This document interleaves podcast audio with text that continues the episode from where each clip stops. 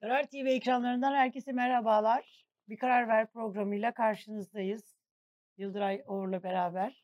Merhaba. Merhaba Yıldıray, nasılsın? Merhaba poğaçacı. Poğaçacı. O espriyi bilmiyorum ben. Orhan Pamuk şeyi vardı ya. Ha. Orhan Pamuk poğaçacının yanına gidiyor. Bilmiyor musun? Öyle bir video var. Aa, vallahi bilmiyorum ya. Merhaba poğaçacı diyor. Ben onu bilmiyorum ama ben Hmm. şeyde kaldım. Hakan Ural'da kaldım. o ne yaptı? Ya ay bu ya ülkemizin ya bu ülkenin dışında dursak yani ülke gerçekten hani Allah akıl fikir versin mi diyeceğim böyle hani ne kadar böyle hani e, böyle hani tuhaf durumdayız mı desem yani ne diyeceğimi bilemedim. Tarkan'ın şarkısına Mehter'le Cevap vermiş. Cevap vermiş. Hmm. Yani bu kadar hani ya nasıl zavallı bir durum ya? Nasıl zavallı bir durum? Mehter ne? Mesela sanatçıysan yap bir şarkı çık karşısına. Ondan sonra geçmeyecek de gününüzü göreceksiniz de. Yani bir şarkı bir beste yap. Yani hani toplanın başka bir şey yapın. Mehter ne ya? Mehter bir an böyle herkesin içine Erkan, Erkan Tanrı değil mi adamın adı? Erkan Tanrı Erkan adı. Tan- evet, Ver. Mehter'i falan Evet, diye. evet. Ondan sonra tuhaf geldi. Ne diyorsun şeye? Eee Tarkan'ın Geçecek Geçecek şarkısına. Güzel. Ben de çok beğendim. Bu yaz hit olur. Bu ya zaten şey Şimdiden Diyarbakır'da bile oldu. şimdiden oldu. Diyarbakır'da Erbanilerle eşlik etmişler. O videoyu gördün mü Evet. bilmiyorum. Yani beğenmeyenler de ta- baş, neydi bağırlarını taş basıp sevdi, sevdiler artık. E, Bence gizli gizli dinliyorlardır. Hayır hayır ben hani gerçekten bir de şeyler var hani gizli gizli dinleyenler var bir de hı. gerçekten hani müzik kalite olarak böyle çok Tarkan'ın en iyi şarkısı falan değil hani. Değil. Ee, ama e, hani mesajı iyi olduğu için hani Evet. beğenmeyenler de zorlayarak kendilerini 20. de beğeneceğim şekilde. Sözleri çok basit. E, Müzik böyle şey yani? tamam tam Evet, Tarkan biraz- böyle zaten hani söz beste kendisine aitmiş. Biraz yakın dönem müziğine hı. giriş yapıyor yani biraz hı. rap, hip hop, daha basit sözler. Ee, eski Tarkan şarkıları gibi değil ama yani bambaşka bir şey oldu zaten. Şarkıyı hı. geçti artık olay yani. yani. Cübbeli Ahmet Hoca bile şarkıya o zaten her şeye cevap veriyor. Vermediği bir şey yok. Çok acayip yani onun şeyi performansı son zamanlarda. A Haber'in paylaşımını gördün mü? A Haber Hmm. önce bir e, Evet. bir Var bakabilir bizde? miyiz? Var evet. e, A Haber önce bir Zaytun gibi bir paylaşım yaptı. Hmm. O e, Tarkan'ın klibinde yer alan e, kişinin FETÖ'den ihraç edilen Masasında boxer ile oturan. Boxer ile oturan evet. Zoom, Zoom yayınına katılan. Zoom yayında. Yani Çünkü artık hani dünyanın hali bu. Zoom yayınlarında herkes İşte o pandemi bir şeyini pandemi biraz şeyini ver- vermeye çalışıyor. O, o kişinin FETÖ'den ihraç edilen bir öğretmen birisi olduğunu söylediler. Buldular anında. Yani nasıl bir radar var? Böyle hani şey vardı ya. Bir tane AK Partili vardı. Biz eee, AK Parti'ye kimin oy verip vermediğini anlıyoruz diyen böyle yüzüne bakınca anlıyoruz diyen birisi vardı. Şu an ismi aklıma gelmedi ama bunların herhalde böyle bir şey var. Radar. Hani Big Brother bu işte hani 1984 romanındaki böyle hani şey gibi bütün herkesin böyle beyinde şey var. Yüz tanıma sistemi var. Yüz tanıma sistemi. Yani e, Evet. bayağı klipteki e, bütün yüzleri e, bu yüz tanıma sistemine sokmuşlar. Çok belli. Hı hı. Yoksa isim yok ki o sonuçta bu klipte Tabii, oynayan tabii. figüranların Şimdi isimleri ne yok. kadar şey düşünsene yani. Benzeyen birini de onun olmadığını da bilmiyoruz. O mu değil mi o da Hı hı. bilinmiyor. Benziyor işte. O, yani o da olabilir. O da olmayabilir de. Ee, Sonra yani da bu bu, paylaşımı bu aslında bir taraftan hani biz böyle hani buna güldük falan ama gerçekten hani devletin imkanlarının nasıl kullanıldığını yani Hı hı. medyanın da nasıl hemen servis edildiğini. İşte Tarkan klibi bulun burada bir şey deniyor. Hemen yüz tarama şeylerine bakıyorlar. Sabıka kayıtları da orada var. Bütün klipteki yüzleri oradan geçiriyorlar. Aa bak bir tane bu bu olabilir. Buna benziyor zaten falan diye. Birini buldular. Onu da haber yaptılar hemen. Bu, ve bu da böyle birinci saatinde falan oldu yani. Hani Evet. çok çabuk oldu bu. Bu da aslında ilginç yani. Hani şey açısından da çok ilginç. Araştırılabilecek bir şey bu. Haber açısından da. Birkaç kişi de yazdı bunu zaten. Bunu nasıl, nasıl Evet. buldunuz bu adamı diye. Böyle bir devlet imkanlarının bu şekilde kullanılması da var. Muhtemelen bu böyle polisin elinde olan ya da ne istihbaratın elinde olan bir şey bu. İmkan bu yani. Ama medyanın da elinde olabiliyor Medyanın hemen siyasetin elinde. ihtiyacı Evet. olunca. Yani A Haber'in de elinde olan, olabilen bir sistem ama diğer taraftan baktığın zaman da yani nasıl bir fişleme, nasıl bir böyle hani şey yani bir öğretmen ki bu i- Diyelim ihraçların büyük bir çoğunluğu da büyük bir çoğunluğu yani hani bu ihraçların İdare müdür eee, demiş ki bu böyledir. Onu evet atmışlar yani. Bu evet böyle oluyor. Zaten dışarıda olduğuna göre ve klipte oynadığına göre hakkında bir soruşturma da yok. evet Klipte niye oynuyor peki? Diyelim ki o öyleyse. Bilmiyoruz ama ben emin değilim bana öyle olmadığından. Klipte niye oynuyor öğretmen? yasak mı? Figüran. Tamam Figüran figüran. gitmiş kast ajansına ü- Evet. girmiş. Kast ajansından da hani bir mesaj vermek için bunlar hani şunu demek istiyorlar. Özellikle koyduğu bir mesaj vermeye Hmm. çalışıyor falan diye. Gerçekten öyle bir KHK ile atılmış bir öğretmense gitmiş bir kast ajansına girmiş. Kast ajansından da bu klipler için insanları topluyorlar. Onu seçmişler. Ee, yani durumu iyi değil yani öğretmenlik yapmıyor. Evet. Kast ajansında figüranlık yapıyor. Bu da hani bu haberi yapanlar için e, gurur verici bir şey olmasa gerek. Ama Evet. onlar tabii işin o kısımlarında değiller. Yani bu olayı bir şekilde dış güçlere, FETÖ'ye, PKK'ya, HDP'ye, CHP'ye bir yere bağlamak için bir gayretkeşlik içindeler ama bunu yaparken bayağı rezil Y- oldular. Yıldıray, madem böyle hani bir şeyleri var. Bunların he- bü- bütün herkesi hani bilim kurgu filmi gibi şey vardı ya azınlık raporu filmini. Suç işlemeden hani daha böyle hani Evet. suç Suç işleyebilir diye potansiyeli. suç potansiyeli taşıyan kişiler. Şimdi madem ki elinizde devletin böyle imkanları var. Bu kadar ilerlediniz suçluyu bulma Hı hı. konusunda.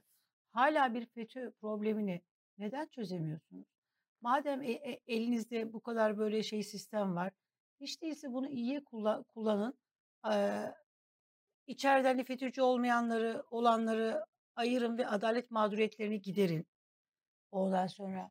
Yani bu nasıl bir şey ya? Yok ellerinde Yani şöyle bir şey var burada. Yani her herhangi bir soruşturma geçirmiş olan ya da bir bir tür sabıka ya da bir soruşturmanın konusu Hı. olmuş insanların fotoğrafları var. tamam, O fotoğraftan bakıyorlar yani. tamam. Yoksa onların suçlu olup olmadığını da bilmiyoruz. O fotoğraflardan bir arşivleri var Tamam demek bir ki. Arşiv. arşivden de yüz tarama şeyi var.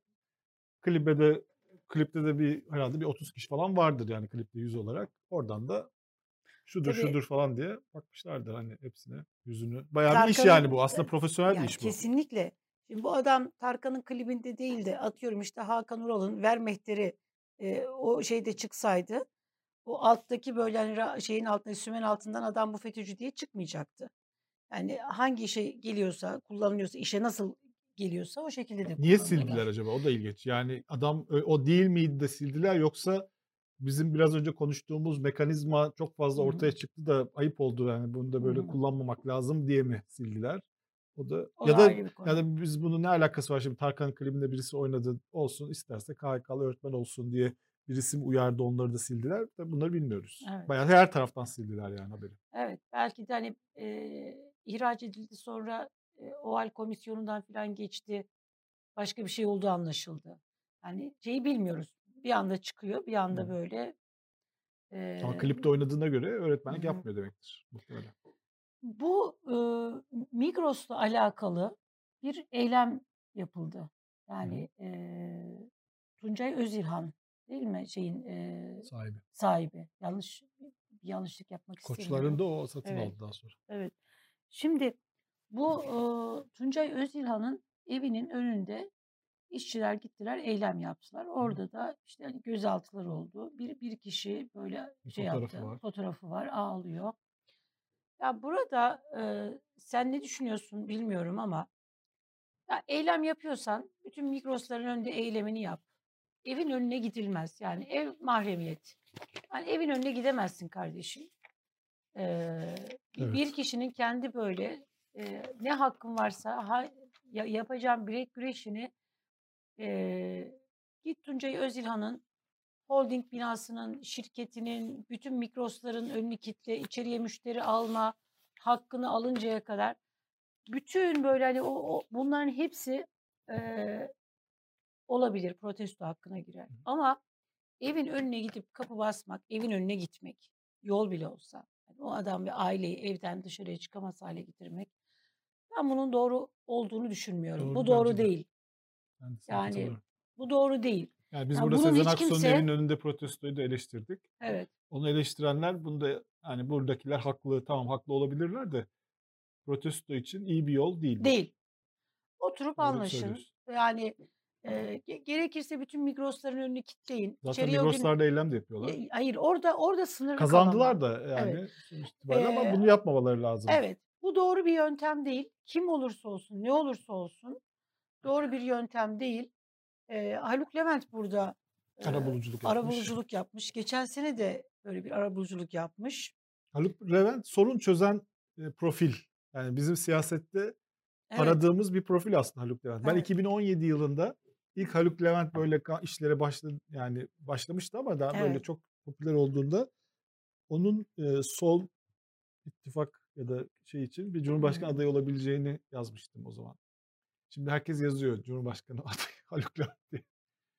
Yani sorun çözen bir pratik bir şekilde sorunları çözüyor. Evet. Ee, Fatih Özkaya içeriye müşteri mi alma demiş. Evet yani bu e, işvereni işini kilitlemek için, orayı çalışamaz hale getirmek için bu da bir yol. Yani her şeyi yapabilir işçiler, orada çalışanlar. Eğer bir haksızlığa uğru- uğruyorlarsa, e, bir zam, istedikleri zam ya da hani bir şey varsa yapabilir. Ama yani içeriye müşteri almamak bile evinin önüne gitmekten daha iyi bir yöntem. Yani her şey yapabilirsin evinin önüne gitme ama yani Evet. Evet bunu geçelim. Eee, biraz böyle gazetelerin manşetlerine bakalım. Sözcü gazetesinin manşetinde eee, gerçekten böyle tuhaf, oldukça tuhaf bir şey var. Eee, Ankara Belediyesi 906 adet sürücüsüz araç ihalesini ayrımcılık yapmadan ucuz teklif falan bir AK Partiliye vermiş. Hı hı. AK Parti bunu hazmedememiş ve ihaleyi alan Ankara işte hani bu ihaleye giren Ankara Belediyesi ihalesine giren e, kişiyi e, kovmuş. Allah Allah. Evet Ankara e, AK Parti İl Başkanı Hakan Han Özcan başkan yardımcılığı e, görevinde olan ve onu kovan yani bu ihaleyi alan kişi de Başkan ihaleye giren başkan yardımcısıymış. Hmm. Eee, onu AK Parti'deki yöneticilik görevinden kovmuş. Neden ihaleye girdin? Neden ucuz teklif verdin? Ve neden sen CHP'li bir beledi- belediyeden ihale alıyorsun diye. Çok garip. Evet. İlginçmiş. Yani kutuplaşma hani diyoruz ya üst sınır. Çıkıyoruz çıkıyoruz çıkıyoruz buradan daha ötesi olmaz diye bir, bir sınır yok. Sınır yok. Yani Fizan'a gitsen Fizan da sınır değil. Eee, kutuplaşmada uzaya çıksan orası da sınır değil. Yani şey yok böyle bir eee, tavanı böyle bir eşiği yok bu işin. Yeni Çağ çok bence ilginç bir manşete çıkmış bugün. Ee, Nedir? Yeni Çağ İyi Parti'ye yakın bir, Hı hı. daha doğrusu İyi Parti milletvekili sahibi zaten. Hı hı. Yeni Cumhurbaşkanı bu ölçülere uymalı diye bir e, Servet Avcı Evet. Ankara Belediyesi'nde de galiba danışmanlık yapıyor. Yeni Çağ yazarının Cumhurbaşkanı adayı profilini manşet yapmışlar. Yani ilginç böyle bir mesaj gibi geldi bana. Evet. Mesela ilk madde Mustafa Kemal Atatürk'ün Türkiye Cumhuriyeti'ni kuran Türkiye halkına Türk milleti denir sözüne ve Cumhuriyet'in kurucu değer ve ilkelerine milli devlete sadık kalacak diye başlıyor. İşte istişare önem verecek, millet iradesinin en büyük temsilcisi meclisin parlamentersine dönüşüm önünü açacak diyor. Cemaat, tarikat ve STK'ların alanların dışına çıkmasına izin vermeyecek diyor. Böyle bir maddeler sıralamış ama Yeni Çağ'ın bunu manşet yapması bana ilginç geldi. Bu arada Evet. Kemal Kılıçdaroğlu'nun açıklamaları var. Bunu Evet. gördün mü? Gördüm. Beş genel başkan eee, kabul ederse ya da teklif ederse böyle bir şey olursa, uzlaşma olursa ben eee, aday olurum demiş. Evet. Doğru yöntem de zaten bu. Bu arada program Şu da şöyle bir konuğumuz sözü de var galiba. Cumhurbaşkanlığı seçimleri anketlerinin şu anda bir önemi yok. Ekrem İmamoğlu ve Mansur Yavaş görevlerine devam edecekler diye. evet. Bu da önemli açıklamalar bunlar. Ya ben bir şey söyleyeyim mi? Ben Ekrem İmamoğlu'nun da eee Mansur Yavaş'ın da belediye başkanlıklarında kalmaları gerektiğini düşünüyorum. Yani ikisi de en nihayetinde genç isim. Türkiye'nin daha sonra eğer varsa hani kalabil yani başarı gösterip kalabileceklerse eee, siyasi hayatlarının hani hayatında bir yer edinebilir ikisi de. Ama bu önce bir bulundukları belediye başkanlıklarını düzgün bir şekilde yapsınlar ve Türkiye siyasetine hani bir anda soyunmasınlar. Hani ikisi de önce İstanbul'a bir düzgün bir şekilde hizmet versin. Zaten hatırlarsan 2019 seçimlerinden sonra eee, Kemal Kılıçdaroğlu şey söylemişti. Bu 1994 89 mu 90 o dönemdeki eee, tecrübeyi bir daha yaşamayacağız demişti. Yani iki belediyeyi de biliyorsun eee, CHP almıştı o dönemki adıyla SHP. Daha sonra Murat Karayalçın biliyorsun. İstanbul'da da herhalde kim vardı? Nurettin Sözen. Nurettin Sözen vardı.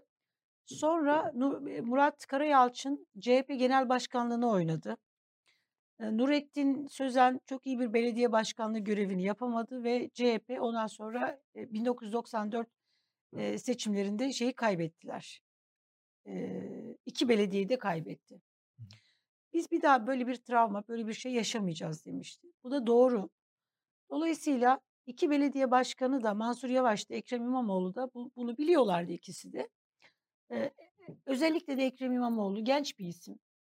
Bir kalsın, belediye başkanlığı yapsın. Bir İstanbul'a gerçekten hizmet etsin. Ondan sonra bir böyle hani Türkiye siyasetiyle çok fazla ilgilenmesin. Yani vermiş olduğu bu görüntü çok doğru değil.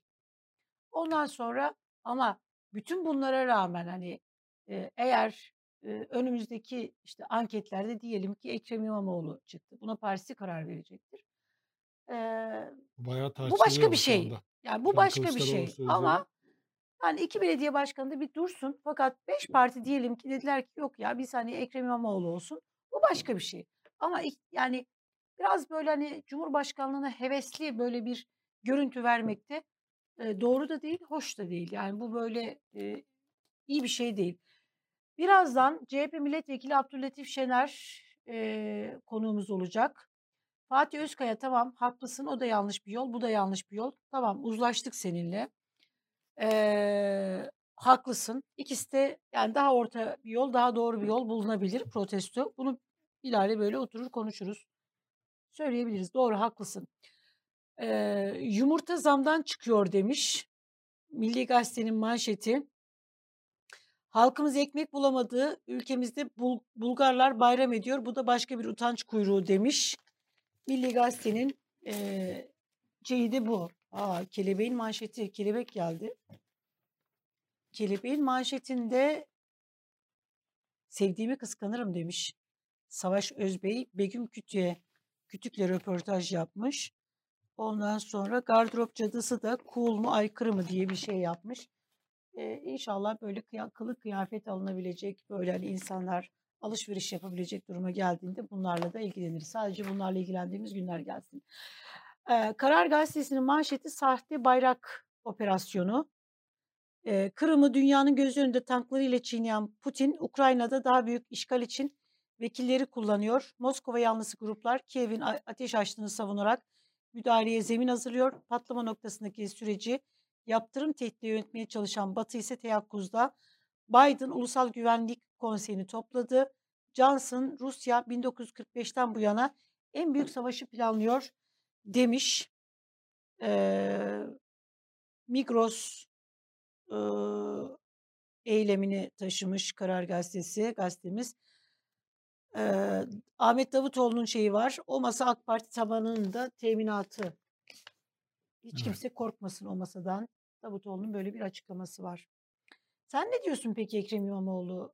Bu işte hani Kemal Kılıçdaroğlu'nun 5 genel başkanın adaylık teklifi gelirse kabul ederim açıklamaları nasıl buluyorsun? Bunu Ya da- galiba yabancı bir yere yaptı değil mi? Açıklamayı. Hı Tam nereye yaptığını ama yabancı bir medya kuruluşuna yaptı diye. Bu tartışılacak bir şey tabii çok. Bence şu anda Yani Ekrem İmamoğlu'nun tepki alıyordur Kılıçdaroğlu bu sözleriyle. Çünkü e, şöyle bir şey de var. e, Görüş de ama var. bu aynı zamanda şöyle 5 genel başkan 5 genel başkan Anlıyorum diyelim tamam. ki e, Yok hayır şu açıdan tepki alıyordur. hani Meral Akşener dedi bu da kabul olacak. Yani orada bence verdiği mesaj şu Hayır, değil mi? Ekrem İmamoğlu ile ilgili söylediği şey, Ekrem. İmamoğlu ve Mansur Yavaş ile ilgili söylediği şey yüzünden şu anda Tepki alıyordur diyorsun. çünkü şöyle bir görüş var. Anketlerde e, önde çıkıyorlar. Niye hı. e, onlar olmuyor? Anketlerde önde çıkıyorlarsa o zaman en kolay yol onlarla kazanmak e, gibi düşünen e, bir kesim insan var. Yani şimdi Hı. anketlerde de böyle bir şey var gerçekten. E, bu varken e,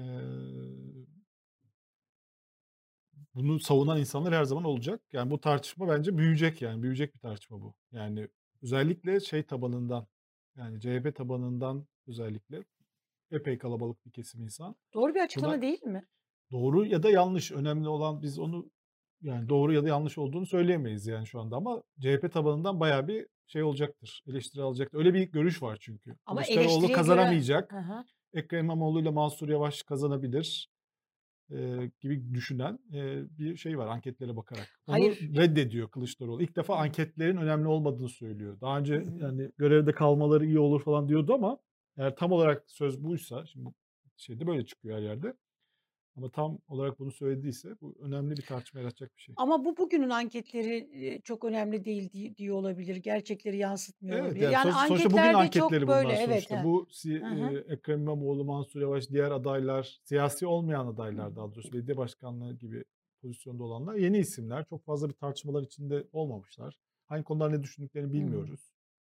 Çok fazla değil mi? Yani dış politikada, Hı hı. içeride, Kürt meselesi. Evet. Yani Ekrem İmamoğlu biraz daha politik tavırları olan bir isim. Mansur Yavaş hiç bilmiyoruz hangi konular ne düşündüğünü. O yüzden hiçbir konuda hiçbir görüş sarf etmezsen herkes seni sevebilir. Ama her konuda pozisyonlu olursa siyasetçilerin öyle bir dezavantajı var. Bir sürü pozisyonlar pozisyon almışlar. Burada şey bunu anlattı Etiyen Mahçupyan. Çok o da tartışıldı biliyorsun. Sezen Aksu olsun o zaman dedi. Yani Hı eğer apolitik aday şeyse. hı. Yani Ekrem İmamoğlu daha politik bir isim tabii. Ama şimdi şöyle e, siyaset dediğin şey böyle hani aman tepki tepki al- almaktan çekinerek açıklama yapılmaz. Tepki alacaksın tabii ki. Yani böyle tepkileri ona da yaranayım, buraya da şirin gözükeyim, Evet. şuraya dokunmayayım.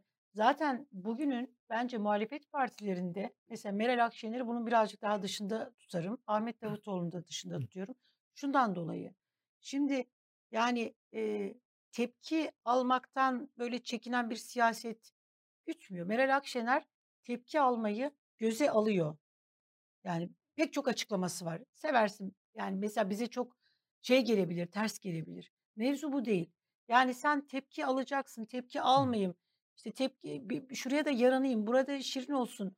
Böyle olmaz. Yani bilakis evet kaşırsın. e, oradaki en böyle sert açıklamayı yaparsın.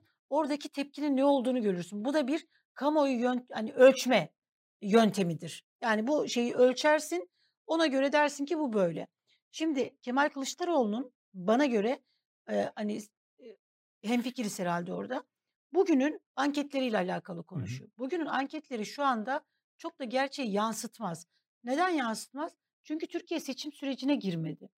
Bir de bugünün yani bu anketler çok güvenilir olmadığın hani zaman zaman hani çok böyle hani e, güvenilir de değil. Ondan sonra yani toplumsal mühendislik çalışmaları yapan anket şirketleri de var. Yani zaman zaman kamuoyu araştırma şirketleri bunu yapıyorlar.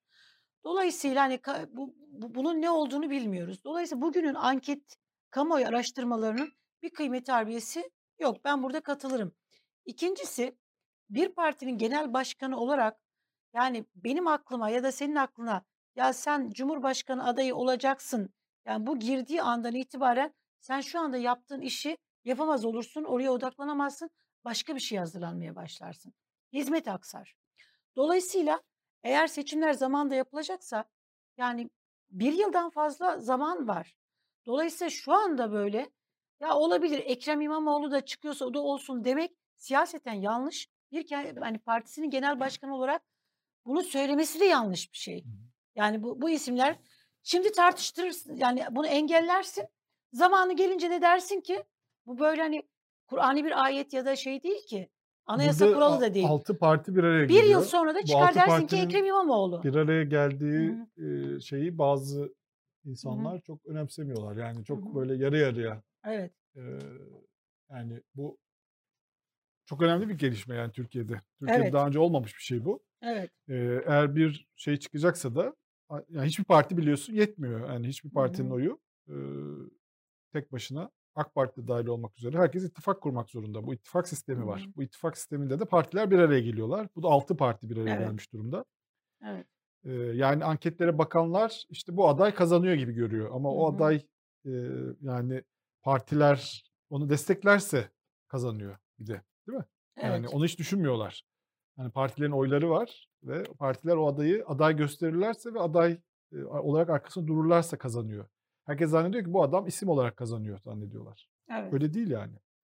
O kısmı da atlıyorlar. Yani hani Hı hı. kimin aday olacağı tabii ki bu daha uzun süre tartışılacaktır. Ama e, altı partinin bir araya gelmesi, bu ittifak, HDP'nin dışarıdan bu adaya destek vermesi, HDP'de olması gerekiyor. Sadece altı parti etmiyor biliyorsun. Altı parti yine %50 Hı. olmuyor. %40'lar civarında kalıyor, %45'ler en Evet. fazla. HDP'nin de destek vermesi lazım. Evet.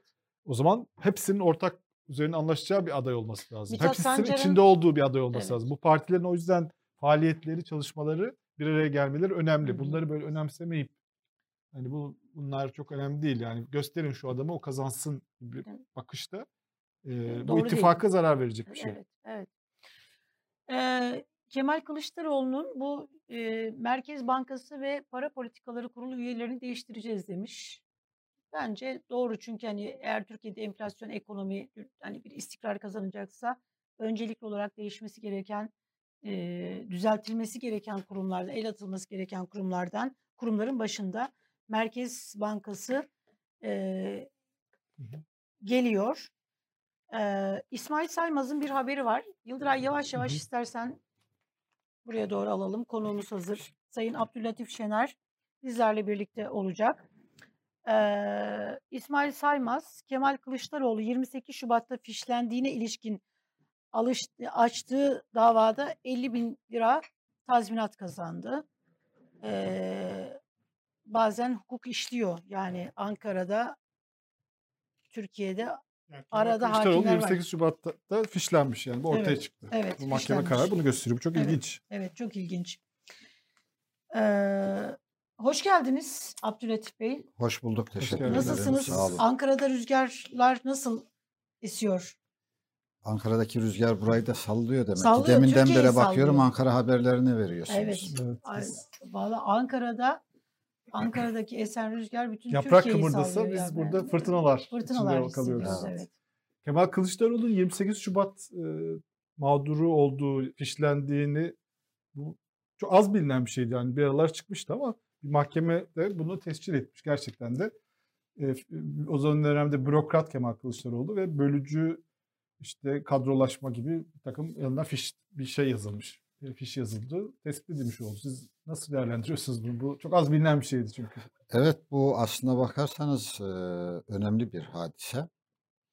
E, öteden beri belli çevreler zannederler ki 28 Şubat nedeniyle mağdur olanlar e, işte Refah Partisi kadrolarıdır veya muhafazakar çevredir diyebilirler.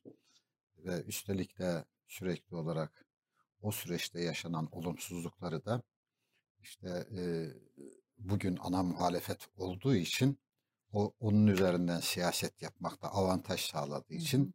CHP bağlantılı olarak göstermeye çalışıyorlar. Ama bu karar açıkça göstermiştir ki 28 Şubat'ın mağdurları sadece muhafazakarlar değil, muhafazakarların e, bir taraftan itham etmeye çalıştığı Cumhuriyet Halk Partisi'nin genel başkanıdır da. Bu önemli bir hadise. Evet. Onun için 28 Şubat'ın yeniden yazılması lazım, yeniden kurgulanması lazım. O dönemdeki Ee, bütün herkes bürokratlar fişlenmiş demek ki. Özellikle bu 28 Şubat'ın kimin işine yaradığına bakmak lazım. 28 Şubat'la başlayan süreç zaten Tayyip Erdoğan'ı Evet. iktidara ve partisini iktidara taşıyan süreçtir. Dolayısıyla Hı 28 hı. eee, Şubat olayı o biliyorsunuz 28 Şubat döneminde Refah Yolu hükümeti vardı. Erbakan başbakandı ve ben o kabinede de Maliye Bakanıydım. Hı hı. 28 Şubat bizim hükümeti iktidardan etti. O rüzgarla Evet. ortağımız DYP'nin 50 civarında milletvekili istifa etti. Meclis çoğunluğunu kaybetti ve hükümet düştü. Ama hükümetin düşmesiyle de bırakmadılar işi. Anayasa Mahkemesi Refah Partisi'nin kapatılmasıyla ilgili dava açmıştı. Refah Partisi kapatıldı. hı. Arkasından Fazilet Partisi kuruldu. Fazilet Partisi'ne de kapatma davası açıldı. İki parti kapatılmak suretiyle e, Tayyip Erdoğan'ın iktidarının yolu açıldı. Üstelik mağdur gibi gösteriliyor Tayyip Erdoğan. E, nedir? İşte 3 ay hapis e, cezası almıştır. Hapishanede biliyorsunuz o dönemde ben ziyarete de gitmiştim. Krallar gibi kendisine yine. o da düşenmiş. VIP e, servisi yapılan, ondan sonra yanına yardımcı verilen, Evet, kebaplar falan. Ama Ondan sonra- e, ne olursa olsun. grand tuval, tuvalet, kravatlı ve şık kıyafetlerle e, do- dolaşan misafirlerini özel VIP odada karşılayan e, bir süreçtir o. Toplam 3 ay sürmüştür. o cezaevinin tadilatını e, yapan Evet. e, cezaevi arkadaşı hatta böyle hani içeriye böyle giren e, hizmetinde bulunmak için Hasan Yeşildağ şimdi e, bir medya kurumunun başında.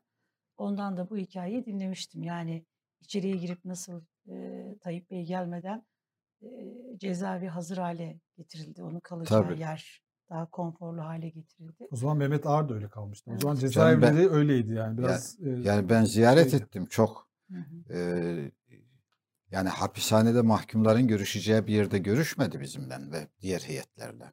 O zaman herkes için öyle değildi Yıldıray.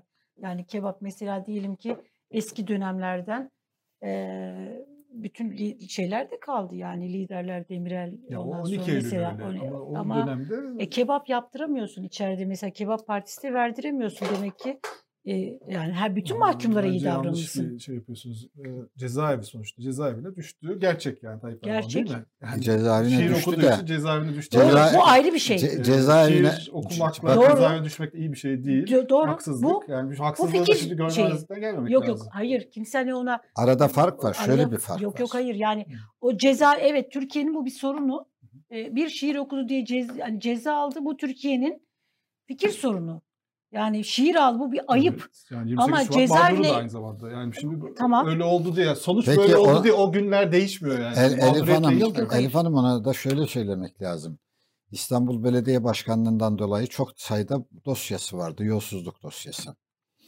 E neden şi- şiir okudu, şi- Siirt'te yaptığı bir konuşmadan ceza aldı da buradaki yolsuzluk Ben onu dosyalarından hep merak ettim. Sizin Dos- yol arkadaşınızdı. yol- yolsuzluk dosyalarından bir, birinden cezayı basmadılar. Abdülhatif Bey siz bu partinin çekirdek kurucu kadrosundan birisiniz.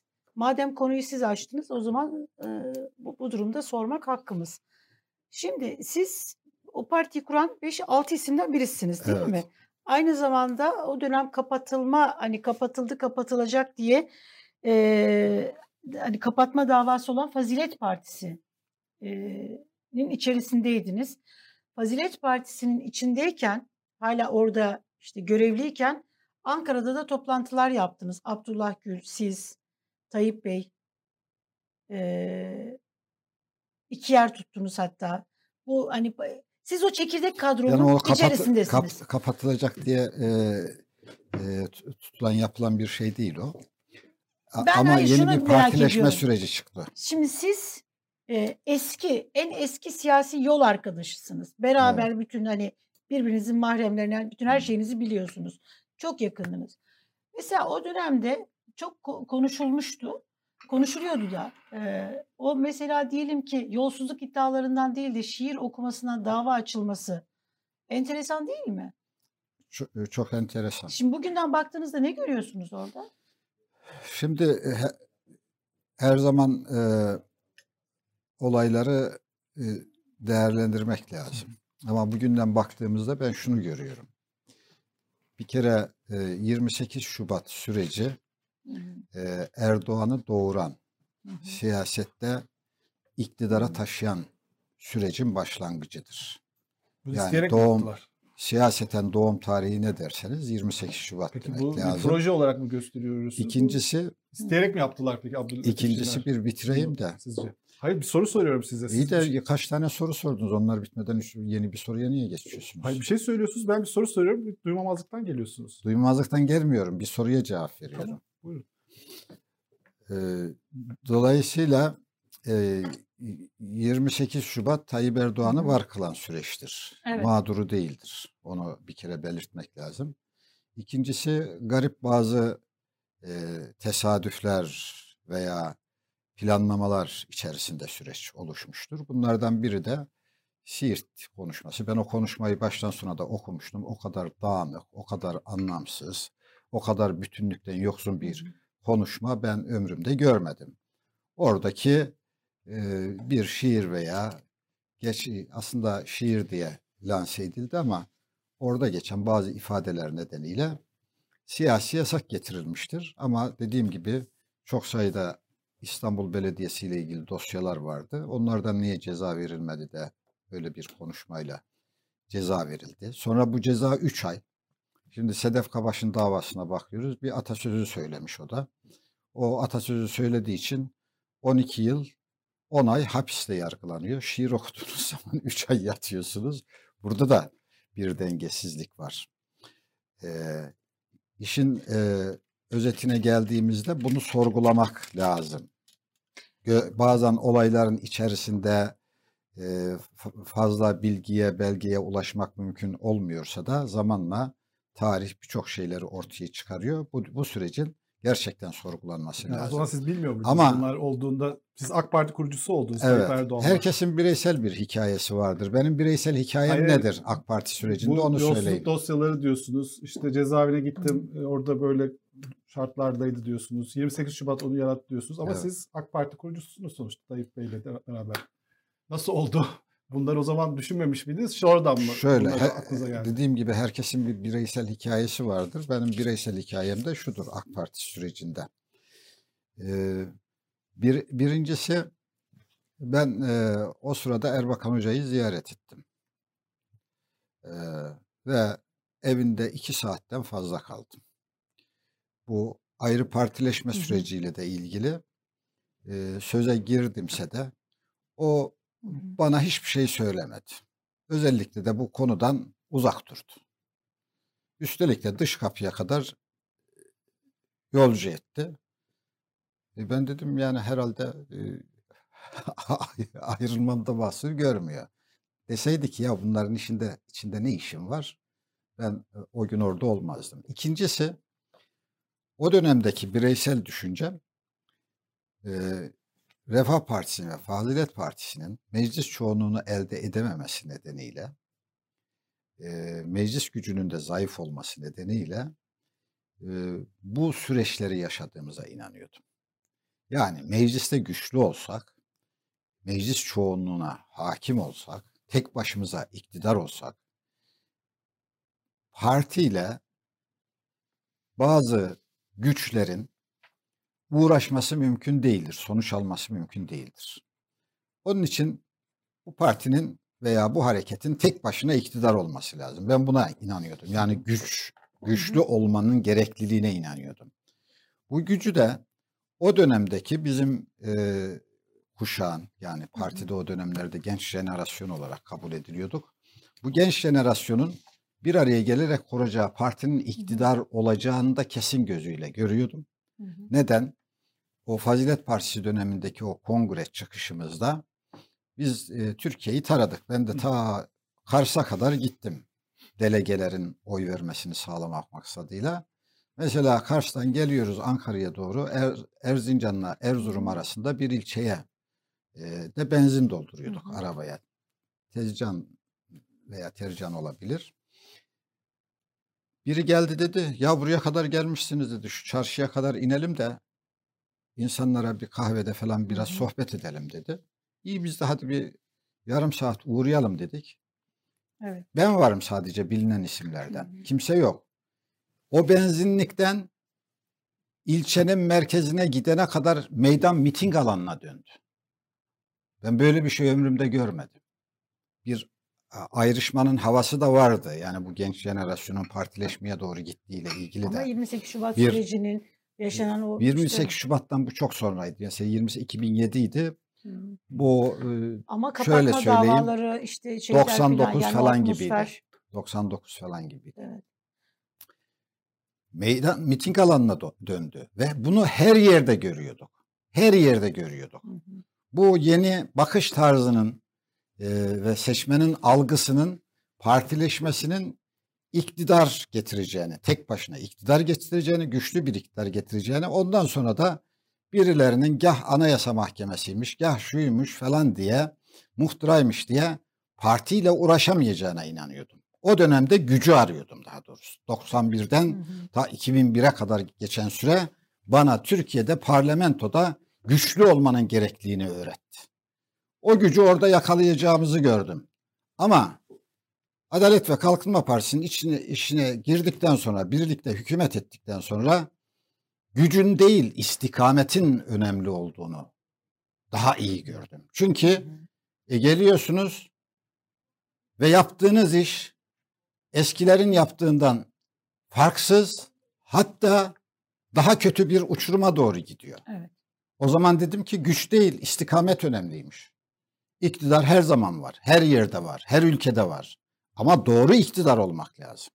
Hep söylemişimdir o bir şey dönemde de. miyim? Yani öyle bir iktidar olalım ki bize oy vermeyenler bile bunlar ne güzel insanlar desin diye bakıyordum ben.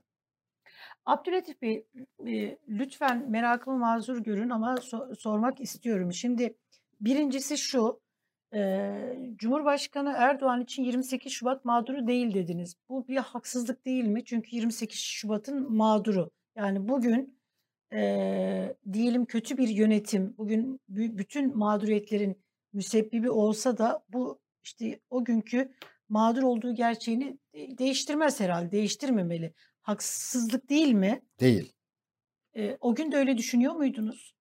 O, o gün Yani o o tarihlerde de o gün 28 Şubat mağdur bugün olmadığını bugün düşünüyor muydunuz? gördüklerimizi söylemek mümkün değil ama Hı hı, Adalet ve Kalkınma Partisi'nin iktidar olduğu, hı hı. Tayyip Erdoğan'ın başbakan olduğu ilk haftadan itibaren benim kanaatlerim değişti. Nitekim ilk haftalarda biz aramız açıldı özelleştirmeler yüzünden iki ay küs kaldık. Bunu daha önce Evet. defalarca anlattım. 2003'ten sonra. Yani işte. başlar Evet. başlamaz iktidar anlayışının, hükümet etme anlayışının bozuk olduğunu, yanlış olduğunu, Bu ayrı bir şey. korkunç bir nasıl ayrı bir şey? Yok şöyle. Yani mağdur dur- olup olmamasıyla Şimdi ilgili değil. değil. Bu şimdi Ama sizin Mağdur İç- olabilir, kötü İ- yönetebilir. Evet. İç, iç içe iki şey ayrışma sordu. sizin ayrışma hikayeniz ayrı. Ben şunu söylüyorum. Siz AK Parti'yi kurarken de yani siz 28 Şubat döneminde bakanlık yapmış bir isimsiniz. Yani e, sokaktan hani hiçbir şey bilmiyordum deyip bir anda siyasete girmemiştiniz. O günde 28 Şubat dönemi hükümetinde bakanlık yapmış o dönemde siyasetçi birisi olarak yine kendi partinizin içerisinde işte hani belediye başkanınız cezaevine girdi. 28 Şubat'ın mağdur oldu. Siz o günde Tayyip Erdoğan'ın aslında 28 Şubat mağduru olmadığına inanıyor muydunuz? Biliyor muydunuz bunu? Böyle mi düşünüyordunuz? Benim sorum bu. Hayır şöyle o zaman şöyle düşünüyorduk. Tüm, Ha. tüm Yani Bele- bunu sonra mı düşünmeye başladınız? tüm belediyelerin yaşadığı süreçlerin de hükümetin yaşadığı süreçlerin de bir 28 Şubat'ın Hı yansıması olduğunu e, hı. düşünüyordum. Evet. Neden? Çünkü hükümetteyiz gelmişsiniz Evet. ve hükümetiniz bilinçli bir şekilde düşürülüyor. Evet. Bu yetmiyor partiniz hakkında kapatma davası açılıyor. Yeni parti kuruyorsunuz yenisi hakkında dava açılıyor. Ve bu arada işte belediyeler üzerinde de operasyonlar var. Bunları bir bütün olarak yani merkezde bizim yaşadıklarımız da belediyelerde yaşananları bir bütün olarak değerlendirdik. İstanbul'da da bazı davalar vardı ama siyaset çok yoğundur. Her attığın adımda 10 tane sipariş alırsın. Ee, her uyandığında her gün onlarca bilmem programla karşı karşıya kalırsınız. O dosyaların ayrıntılarını incelemiş değildim.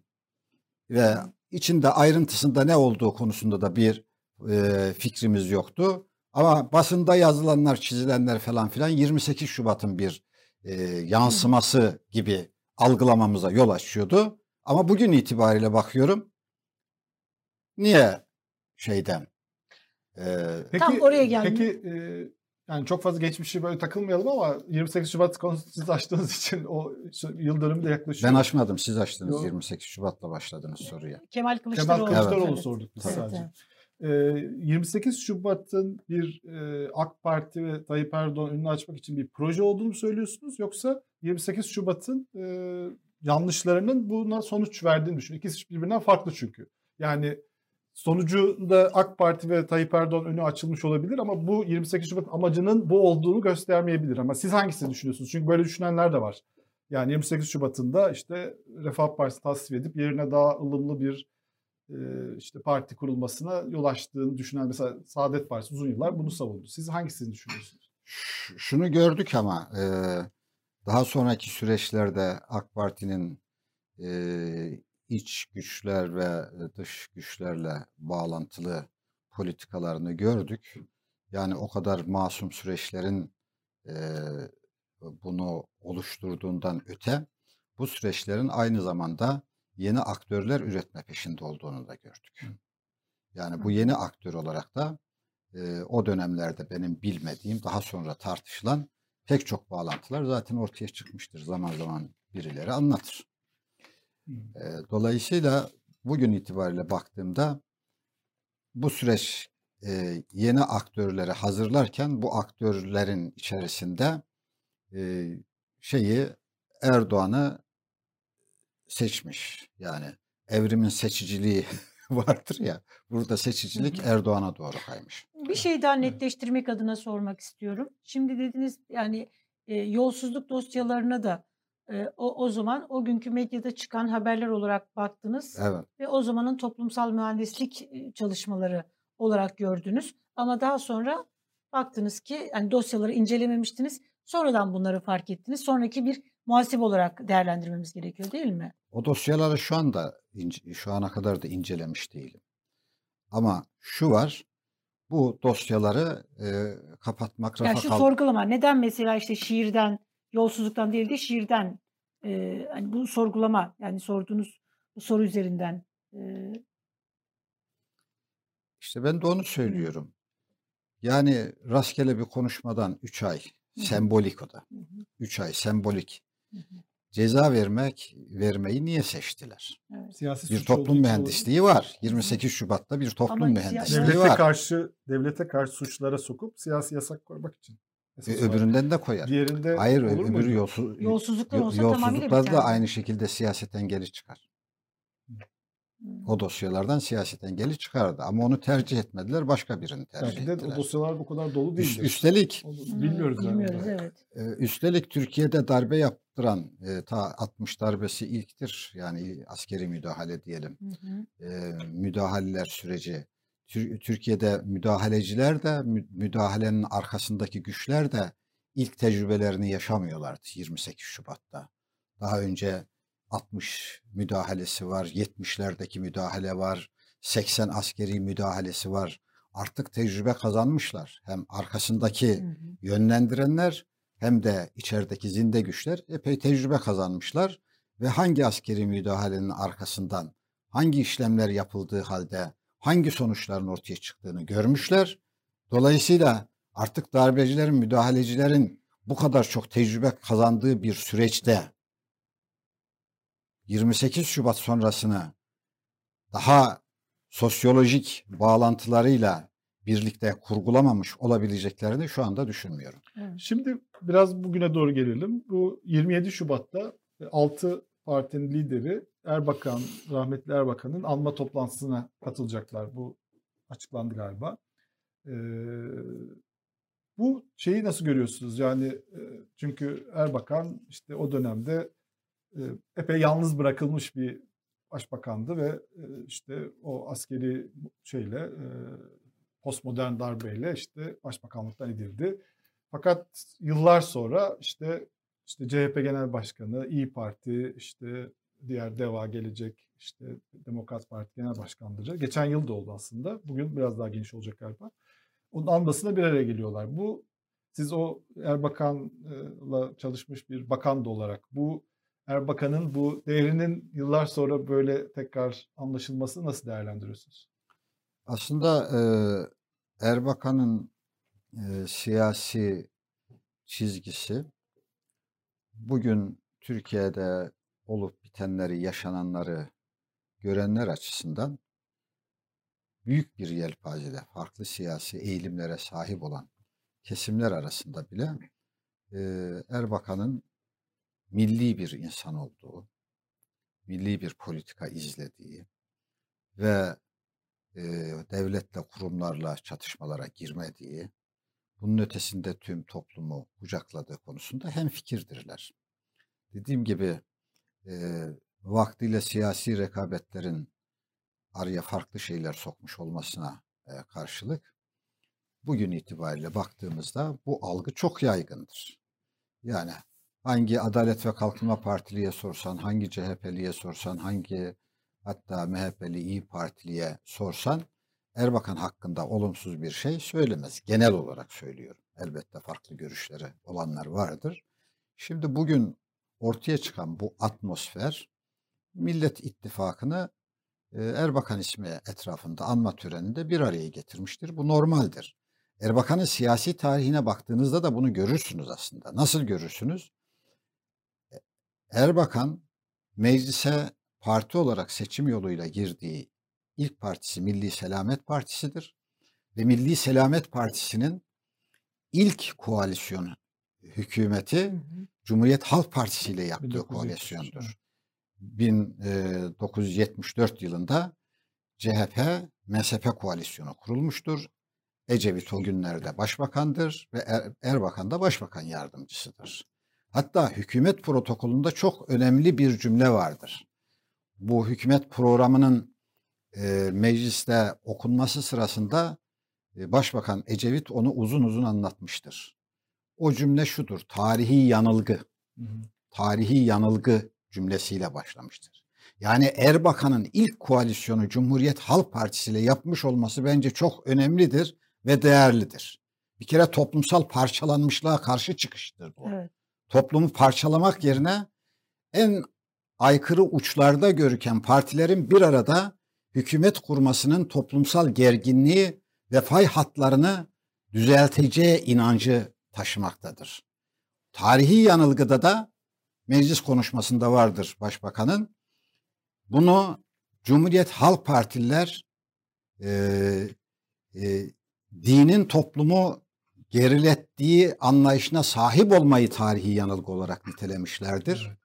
Milli Selamet Partililerinde e, sol sosyal demokrat düşüncelerin e, din karşıtı olduğunun düşünmenin tarihi yanılgı olduğunu e, ifade ettiğini söylemişlerdir. Çok önemli. Yani evet. iki kesim tarihi yanılgı kavramı etrafında ortak hükümet kuruyorlar.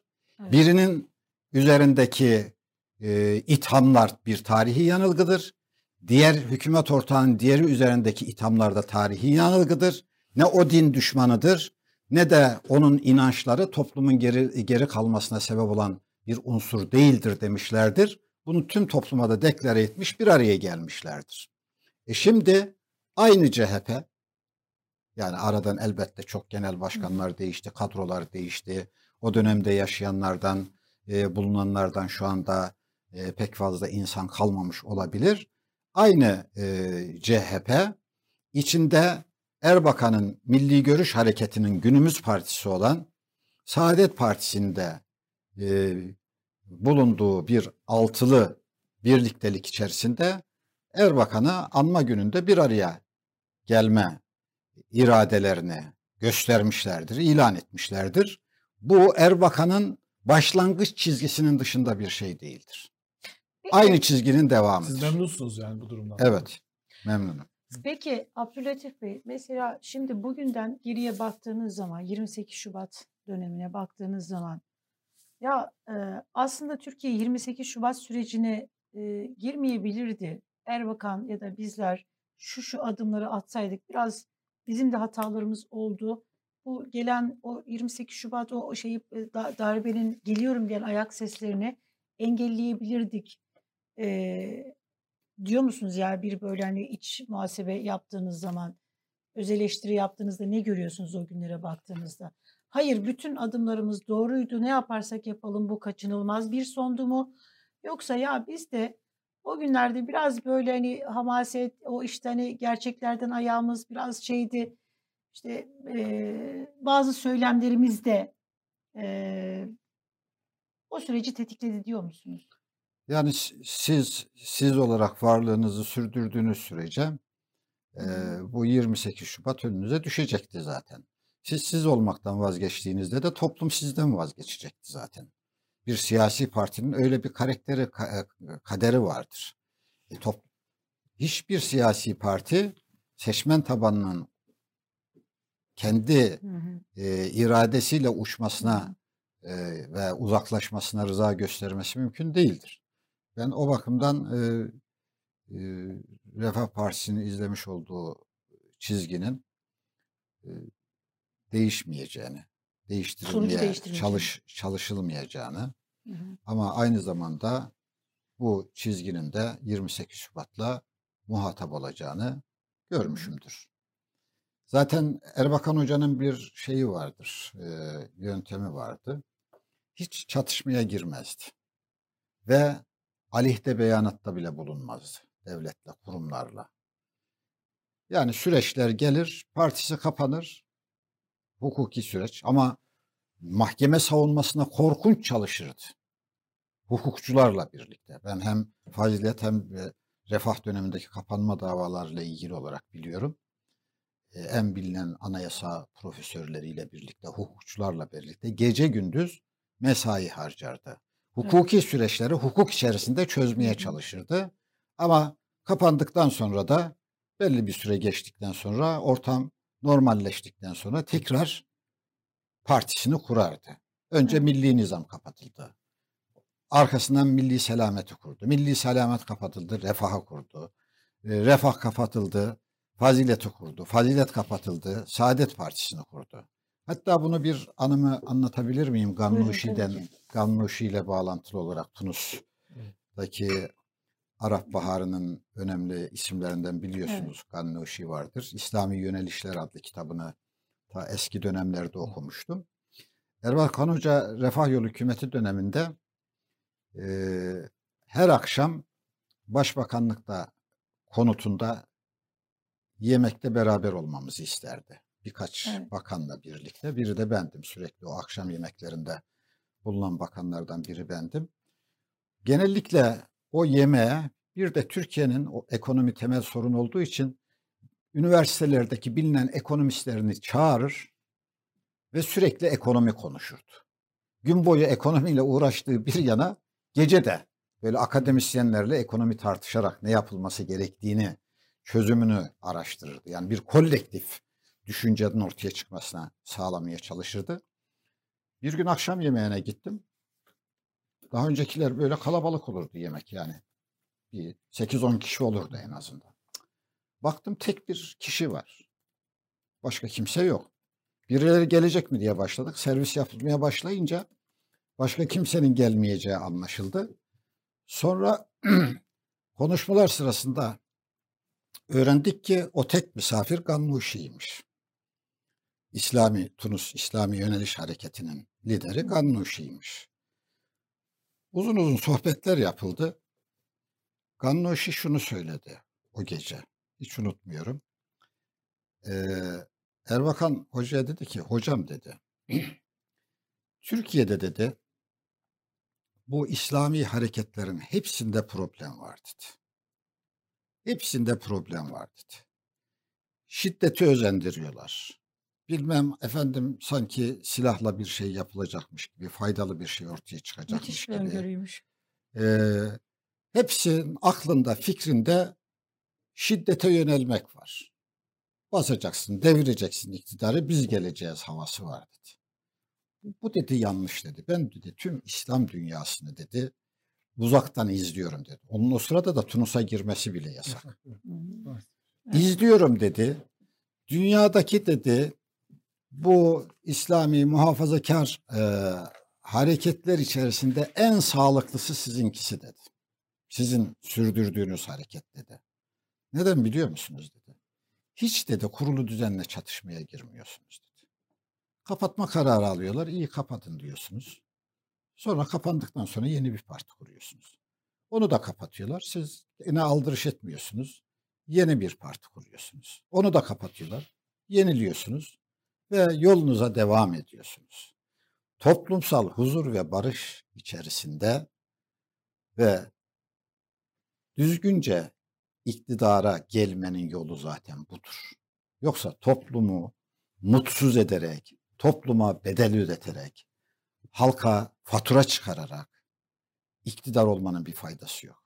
Onun için ben sizin yönteminizi benimsiyorum demişti. Dikkat ederseniz en e, rahat değişim de Tunus'ta olmuştu. Fakat Tunus'un büyük hatta bir ara Batı literatüründe Orta Doğu'daki tek e, Türkiye'nin de içinde olduğu ülkeler için tek demokratik ülkenin Tunus olduğu bile yazılmaya başlamış. New New York Times'ta, New York Times'ta böyle bir makale çıkmıştı. Orta Doğu'daki 17 ülke içerisinde tek e, demokratik ülke şeydir diye, Tunus'tur diye. Türkiye'yi bile yazmamışlardı. Çünkü çoğulcu bir yapı var. Gannuşi geldi partisi kazandı. Ben sizin başkanlığınızda hükümet kurabiliriz. İlle de iktidarda olacağız diye bir iddiamız yok diye açıklama yapmıştı. Evet. Öyle başladı süreç.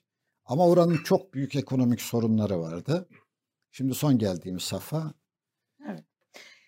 Şimdi altılı masaya gelelim. Altılı masayı siz nasıl okuyorsunuz? Ee, oradan e, o, o masadan güzel şeyler çıkar mı?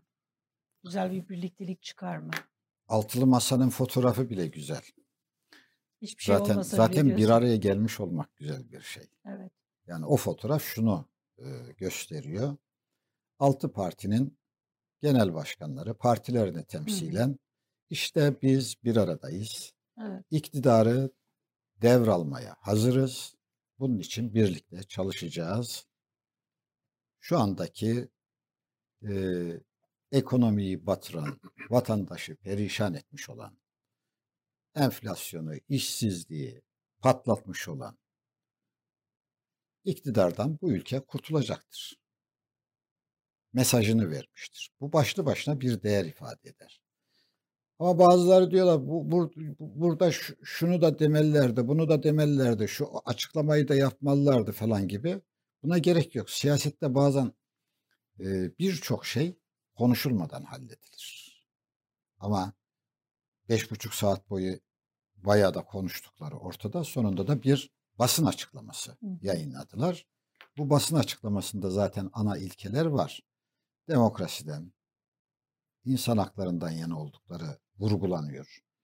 Ee, demokrasiyi rafa kaldırmış olan bu e, Cumhurbaşkanlığı hükümet sistemi denilen 2017 anayasa değişikliğe gelen sistemin ülkeye zarar verdiğini, bunun değiştirilmesi, güçlendirilmiş parlamenter demokrasiye geçme konusunda bu altı partinin görüş birliği içerisinde oldukları vurgulanıyor zaten. Bence bu safhada bu yeterlidir zaten. Bazıları efendim işte bu daha geniş olmalıydı. Hatta bazıları efendim bu altı kişiden şunlar şunlar olmamalıydı diye yazanlar, çizenler, paylaşım yapanlar, ne düşünüyorsunuz? yorum yapanlar var. Bunların hiçbirine katılmıyorum.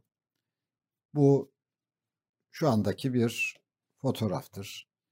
Bu ittifak dinamik bir süreçtir. Bu dinamik süreç içerisinde önemli olan ittifakın bileşenlerini bir arada tutmaktır ve mümkün olduğunca genişletmektir. Nitekim bu toplantıda da iki parti daha dahil olmuştur. Altı parti bir araya gelmiştir. Ee, ve ittifakın da e, bu çerçeve içerisinde şekillenmesini e, bekleriz tabii. Başka partiler de katılabilir mi? Nasıl? Daha sonra başka partilerin de katılma ihtimali var mı sizce? Yani o konuda bir şey diyemeyeceğim. Türkiye'de o kadar çok parti var ki. Yani bu partilerden hangisi olur birinin ismini de zikretmek istemiyorum tabii. Hele son zamanlarda çok sayıda parti kuruldu. Ee, bu partilerden hangisi daha gelir, hangisi daha alınır, e, nasıl genişler veya böyle mi gider onu tam kestiremeyeceğim. Partinin karar organında da olmadığım için bir e, durumdan vazife çıkarıp bir e, telaffuzda bulunmak istemiyorum. Bir Kemal partiyi. Bey'in açıklamaları var. Şimdi bu evet. tartışılıyor. Siz de görmüşsünüzdür. Ee, bir galiba bir tam olarak neyse olduğunu Hangisi? yabancı medya kuruluşunda evet. konuşmuş. Tam şimdi adını göremedik. Şöyle diyor. E, beş genel başkan aynı zamanda Cumhurbaşkanlığını önerirse elbette kabul ederim diyor. Ve şu anki diyor anketlerin çok fazla bir önemi yok. E, Ekrem İmamoğlu ve Mansur Yavaş görevlerine devam edecekler diyor. Bu da şimdi tartışılıyor. Şimdi onlar da aday şeylerde çıkıyordu anketlerde çünkü e, belediye başkanları. E, Kemal Bey de diğer beş genel konuşmuş. başkan Nereye? Reuters'e. Reuters evet. Siz nasıl değerlendiriyorsunuz bunu? Böyle bir tartışmaya da dönüşmüş durumda galiba bu. Şimdi. Yani elbette e, bir Cumhurbaşkanlığı adaylığı önemli. E, çünkü herkes bunu soruyor. Siyaset biraz da sorulan sorulara e, verilen cevaplarla şekilleniyor. Ya da vermemekle Evet. sorulara. Siz soruyorsunuz, sizin sorduğunuz sorulara verdiğim cevaplarla benim düşüncelerim şekilleniyor. Çerçeveyi siz çizmiş tabii. oluyorsunuz.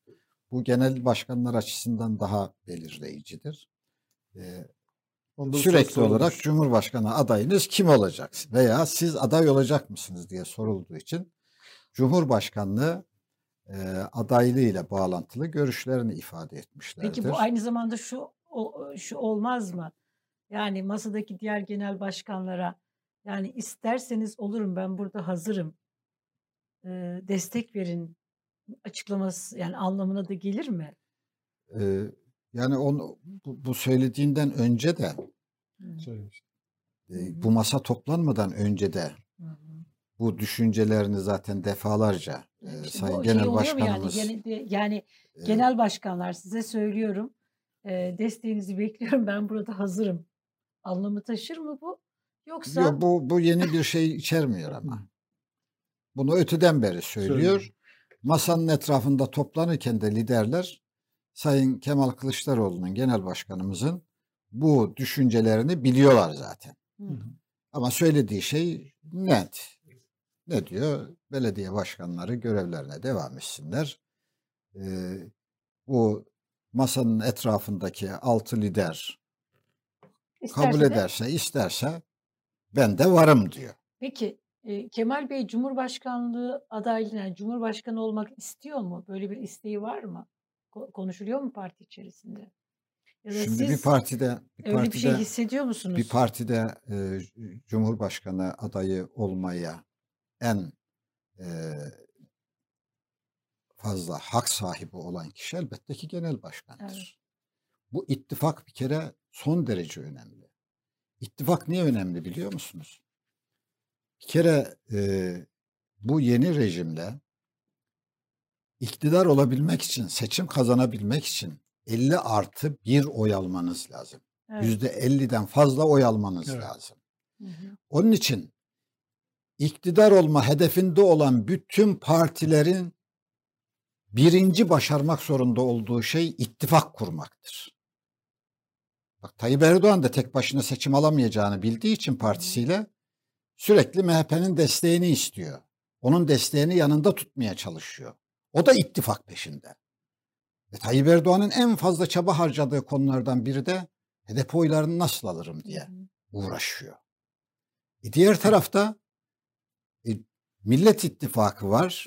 Evet. 2018 seçimlerinde bu ittifakın başarılı olduğu görülmüştür. Belediye seçimlerinde bu başarı tescillenmiştir. Ve bu başarıyı da ortaya çıkaran en önemli e, genel başkanlar arasında Kemal Kılıçdaroğlu var. Ana e, muhalefet partisi olması nedeniyle de elbette Meral Akşener'in ittifaka verdiği destek ve katkı, kar- kararlılık önemlidir. Saadet Partisi Genel Başkanı Temel Karamollaoğlu'nun katkısı önemlidir. Hatta 18'den beri e, e, Demokrat Parti Genel Başkanı e, Gültekin Bey'in e. kararlı duruşu önemlidir. Şimdi iki parti daha girmiştir. Bunların hepsi bir değerdir, önemlidir ama bunları bir arada tutmada Kemal Bey'in de önemli bir rolü vardır. Bu seçimi almanın birinci yoludur. Bir, olmazsa olmazı ittifaklar kurmaktır. Adaydan daha önemli yani. Evet şu anda adaydan daha önemli olan konu nedir derseniz bu ittifaklardır. Bunu başaran isimler de ortada. Özellikle de Kemal Bey'in katkısı ve bunu sağlamadaki dirayetli siyasette biliniyor. Elbette Cumhurbaşkanı adayı olmayı en fazla hak eden kişi kendisidir. Peki Ama bunu tabii kendisinin de belirttiği gibi bu masanın etrafında birlikte belirleyecek. Bir de anketler var. Onun için e, onun için vurguyu da masanın etrafındaki diğer liderlere e, atıfta bulunuyor. Yıldıray söyledi şimdi anketler var. Ne diyor Ee, anketler? anketler. Şimdi Anketlerde bu belediye başkanları epey şey çıkıyor. Onlara oy çıkıyor Erdoğan karşısında. Bazı insanlar diyor ki e, o zaman bu belediye başkanları anketler daha iyi çıkıyorsa onlardan biri olsun o zaman deniyor. aday önemli mi? Böyle bir tartışma var. Şimdi tamam Kemal Bey hak ediyor. İyi Partililer için de Meral Hanım hak eder. Deva Partisi için Ali Babacan hak eder. Yani her parti için işte Gelecek Partisi'nin e, siyasetçileri oraya en fazla işte Ahmet Davutoğlu'nun layık olduğunu düşünür. Şimdi partiler böyle. Fakat e, bir, bir, bir de bir gerçek var. Yani e, aday önemli mi? Yoksa işler o kadar kötüye gidiyor ki Tayyip Erdoğan'ın karşısında kim olursa olsun kazanır mı? Siz nasıl görüyorsunuz? Kritik olan şey nedir? Şimdi e, anketler falan e, of, e, Hı hı. yayınlanıyor. Farklı Evet. anketler yayınlanıyor. Anketlerle ilgili olarak benim bazı soru işaretlerim var ama ona girmeye gerek yok. Biraz paylaşın Ama bizimle. en azından şunu söyleyeyim anketlerle ilgili olarak. Ee, siyasette statik Hı hı. denge yoktur. Siyasette dinamik denge vardır. Hı hı. En iyi adayı seçeceğiniz zaman da statik dengeye göre değil dinamik dengeye göre seçeceksiniz. Hı hı. Statik denge dediğim şu. Seçim öncesi kamuoyu yoklaması yapıyorsun. Bir takım Hı hı. isimler var piyasada. Evet. Ee, anketlerde Ahmet Mehmet birilerine oy Soruyorlar. çıkıyor. Hı hı. Ee, ve aa bunlar aday olsun diye. Kamuoyunun eğilimi bu diye Hı hı. bakılıyor. Ama orada kamuoyu statik olarak bakıyor. Anketçi de statik dengeyi yakalamaya çalışıyor. Halbuki dinamik dengeler o statik dengeleri doğrulamayabilir. Yanlış olabilir o statik görüntü e, seçim süreci bak Evet. bağlamında. Onun için oturup aday tespit edilirken bu dinamik dengelerin nasıl gelişeceğini, oy Hı potansiyelin muhtemel potansiyel oy gelişiminin ne olacağı önemlidir. Nedir o potansiyel dinamik dengeler mesela sizce? Dolayısıyla eee, mesela eee, İstanbul seçimlerini hatırlayın. Eee, Ekrem Bey anketlerden çıktığı için mi aday oldu? Tam Anket herkes şok oldu. Evet, Kimsenin kimse bilmediği bir isimdi. Evet. Kimsenin bilmediği bir isimdi. Hı hı. Aa nasıl ne oldu? Kimse tanımıyor. Nasıl eee, seçim alacak denirken dinamik denge koşulları dikkate alındığı için genel başkanımız orada da dirayet göstermiştir. O dinamik denge koşullarına dikkate alarak e, potansiyel olarak sonucu alacak aday olarak görmüş Ama koymuştur şimdi- ve İstanbul'da seçim sonucunu almıştır. Şimdi şöyle bir şey de var yani. Orada Ekrem Bey'in de hakkını teslim etmek lazım. Yani bir sempatisi vardı. Bir siyaset yapma, bilinmiyordu bir işte. bilinmiyordu ama Adaylar orada- tartışılırken neler söylendiğini ben biliyorum. Siz var mıydınız o söyleyenler içerisinde bilmiyorum ama Yoktuk, yok. yani sizin yayınlarınızda ne geçiyordu onu biz o hatırlamıyorum ama yayın yapmıyorduk. ben ben yok muydu o zaman yayın? Biz yayın yapmıyorduk hayır. Ha, öyle mi? Yayın dışı olduğunuz Biz zaman pandemiyle Zaten beraber başladık. yayın yapıyor olsaydınız hatırımda kalırdınız. Tabii. Ama ben bütün yani Çok sağdan vardı. soldan Evet. bütün e, ekranları izliyordum. Herkes şoke olmuş vaziyetteydi. Kazanamayız Doğru. hediye ettiler Evet. AK Parti'ye. Evet. Tabii, tabii. Şoke olmuş vaziyetteydi. Ama işte bir anketçi veya kamuoyu araştırıcısıyla şey arasındaki siyaset siyaset arasındaki en önemli şeyin bu olması lazım. Siyasetçi bu dinamik dengeleri dikkate alıyor. Şimdi Evet. Kemal Bey Bugün- bu konuda bugün yani itibariyle ortaya koydu bazı aslında. anketlerde kazandığı görülüyor Kemal Bey. Tayyip Erdoğan'a karşı. Bazı anketlerde de biraz e, Riskli. e, daha az oy aldığı gözüküyor. Ama bu bugünün statik dengesidir. E, yarın tekrar Bakalım- şok edecek bir adayla Bak- çıkabilir mi? Bakalım bi- bir ay sonra ne olacak? Bakalım üç ay sonra ne olacak? Ortaya ne çıkacak? Bunları görmek lazım. Evet. Şok edecek bir adayla çıkabilir mi tekrar herkesi? Kemal Bey. Yani masanın etrafındakiler karar verecekler buna. Hmm. Yani Peki. o masa kritik diyorsunuz. Yani Evet. anketler değil o masada ittifakın içine sinen bir aday olması lazım. Elbette e, Kemal Bey'in önerisi önemli. hı. Ama mesela masa etrafındakilerin görüşleri de önemli. Evet.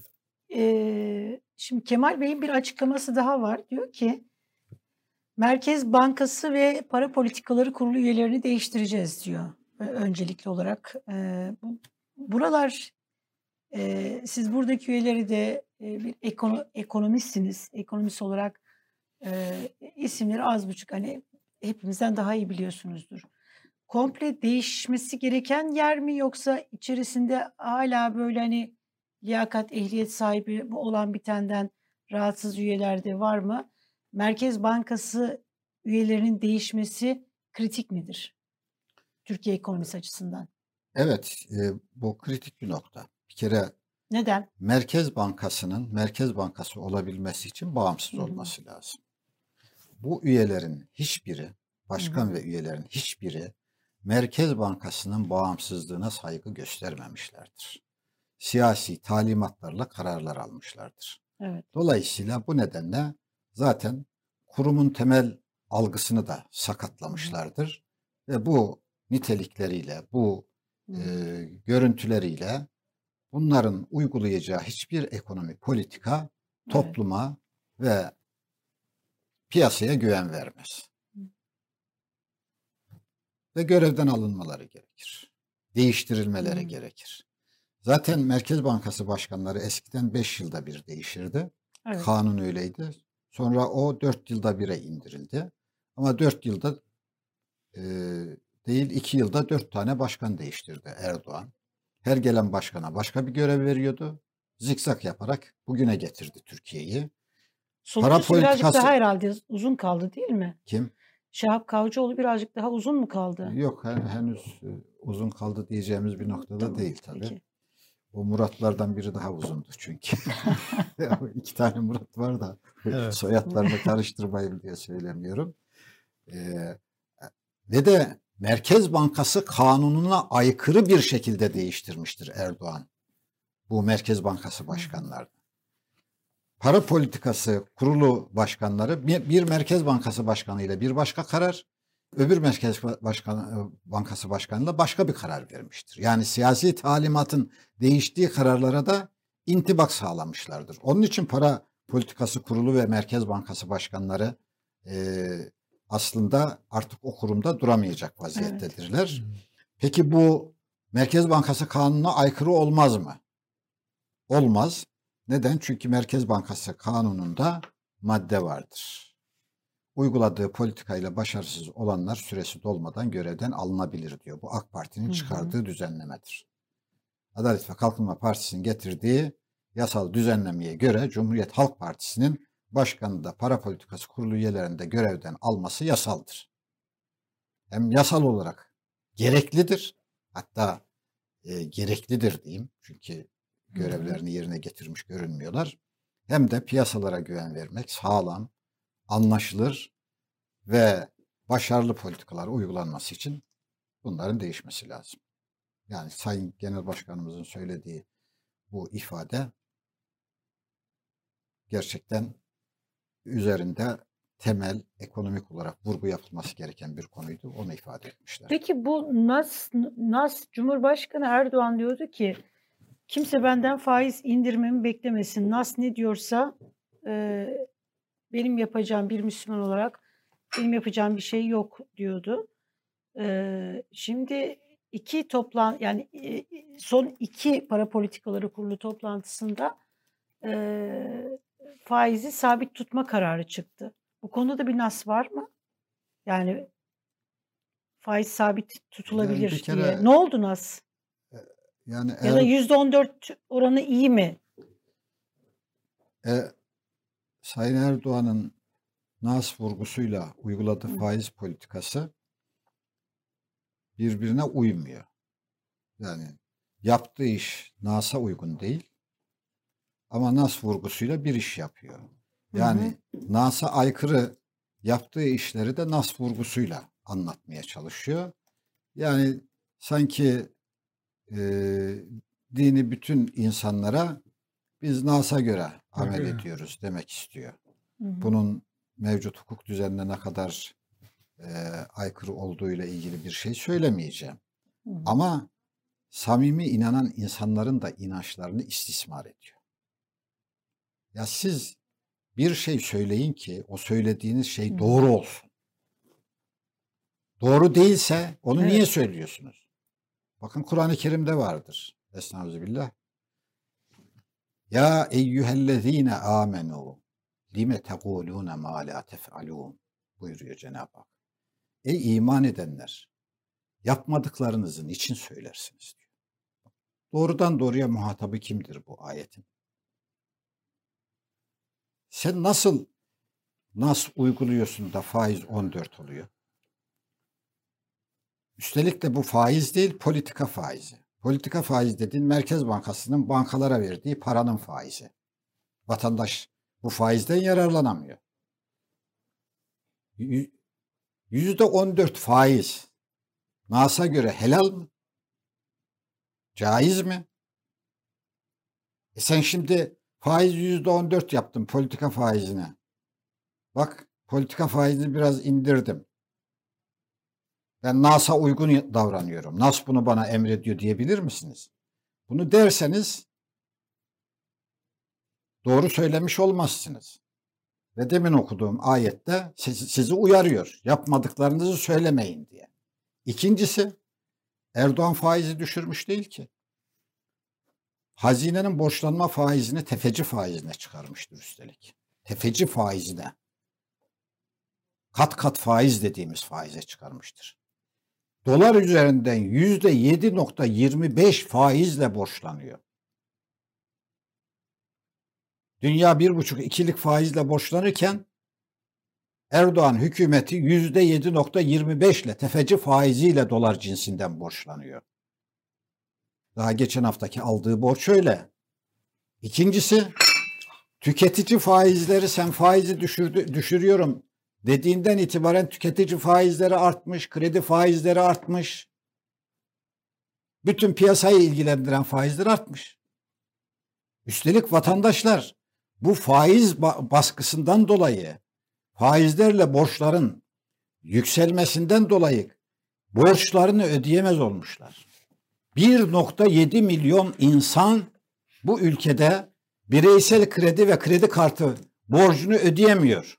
Birikmiş, bir temerrüde düşmüş, yüksek faiz baskısı altında kalmış, borcunu ödeyemez olmuş. Neredeyse 2 milyon insan.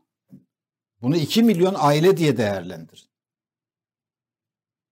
Ne korkunç bir hadisedir. E, O sadece Şimdi bu- elektrik faturaları var, şimdi doğalgaz faturaları.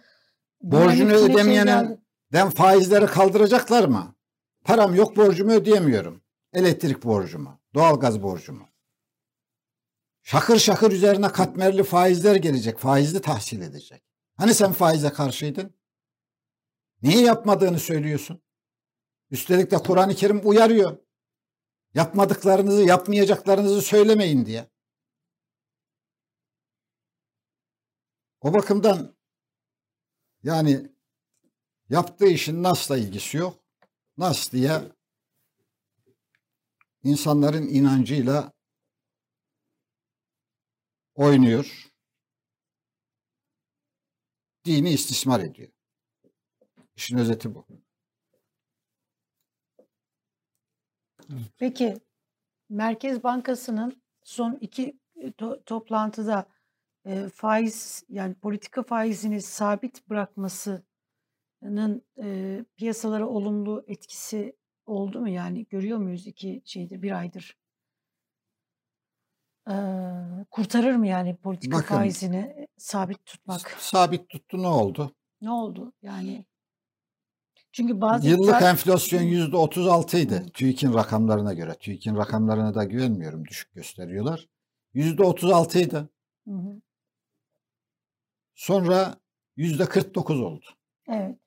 Şimdi önümüz şey Şubat ayı e, enflasyonu da muhtemelen yüzde 50'nin üzerinde olacak. Evet. Enflasyon artıyor. Hı hı. Fırlamış gidiyor. Bir hesap yapılmıştı. 2023'ün Haziran'ında bakın 2023'ün Haziran'ında yani daha önümüzde epey zaman var. 2022'den bahsetmiyorum. Demek ki bir yıl dört ay sonra bile enflasyonun asgari yüzde 35 civarında olacağı tahmin ediliyor. En az. Bu korkunç enflasyon. Dünyanın yaşadığı en yüksek enflasyonlardan biri.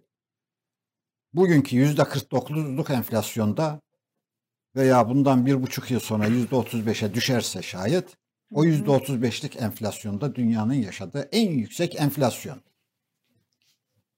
Sonra tüketi enflasyon dediğiniz şey tüketiciyi mahveden bir şey. Ama Fransa'da daha çok mahvediyormuş. Ha Onu, evet. onu gördünüz mü?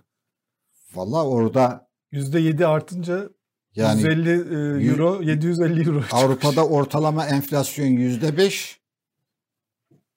Yüzde beşlik, yüzde yedilik enflasyona herkes büyük tepki gösteriyor.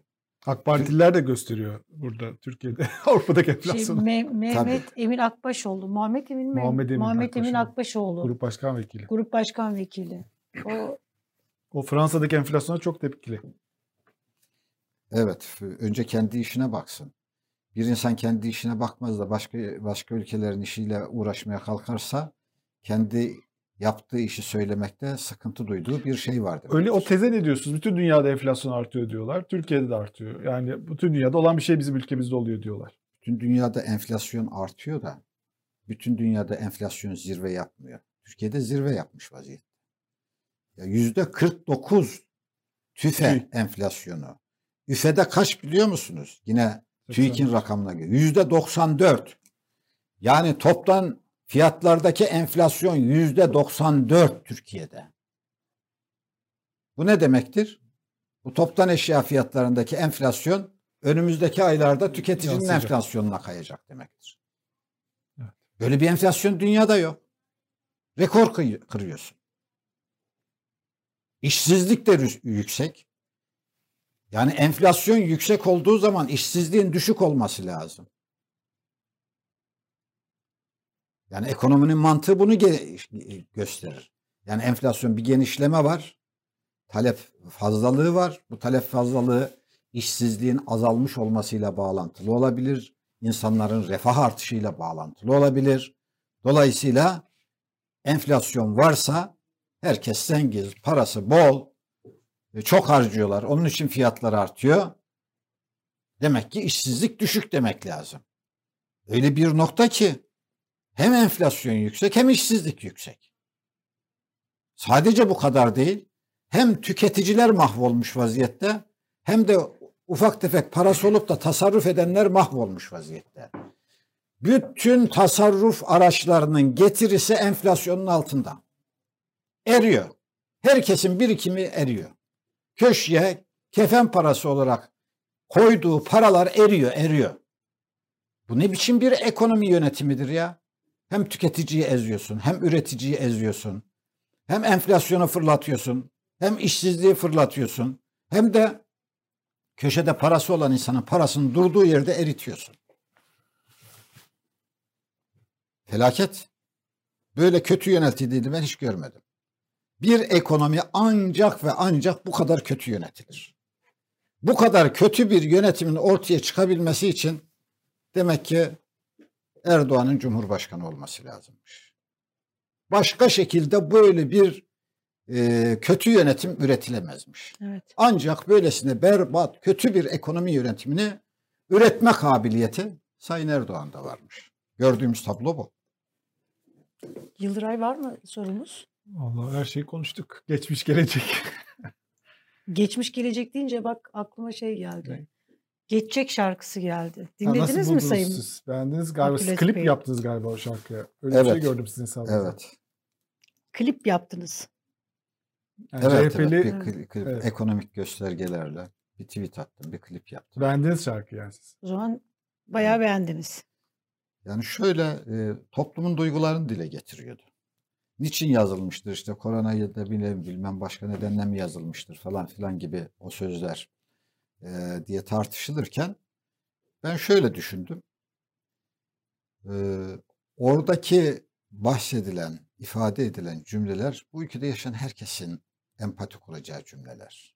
Herkesin bir derdi var. Kimisi fatura, kimisi fatura derdinde, kimi çarşı pazar derdinde, kimi borcu harcı derdinde, kimi bilmem işte eee, zorunlu ihtiyaçları ile ilgili, çocuğunun okul masrafı ile ilgili dertte. Herkes dertli.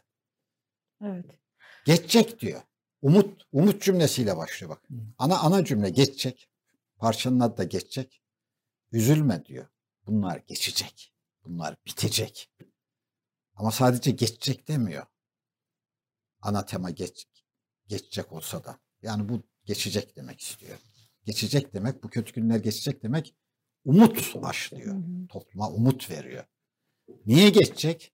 Çünkü gidecek diyor. Yani ben hemen bunu ister istemez memleketi bu hale getirenler gidecek diye anlıyorum. Yani çok uzattın yeter be artık diyor ya bir de. Evet. Yani gerçekten de çok uzadı. Ama çiçekli günler gelecek diyor. Buna da vurgu var.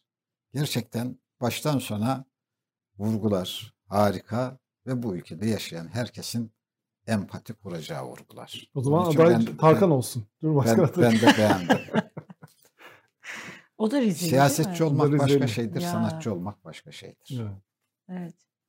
Çok teşekkürler. Çok, sağ olun. teşekkürler. Çok sağ olun. Ben İyi de ki teşekkür geldiniz. ederim, sağ olun. Ee, çok sağ olun. Davetimizi kabul ettiniz. Ankaralardan kalkıp e, bizler için geldiniz. Çok sağ olun. Sağ olun. Evet programımızın e, bugünlük sonuna geldik. Yarın yine biz ekranlarda olacağız. E, ben olmayacağım. Hı hı. Yıldıray Uğur e, ve Yusuf abi teklifimizi kabul ederse Daha Evet. teklif etmedin mi? daha teklif etme. Buradan e, duyurmuş olalım. Baskı unsuru oluşsun. E, sizlerle birlikte o, e, olacak. Olacağız Karar TV olarak. Görüşünceye kadar kendinize iyi bakınız.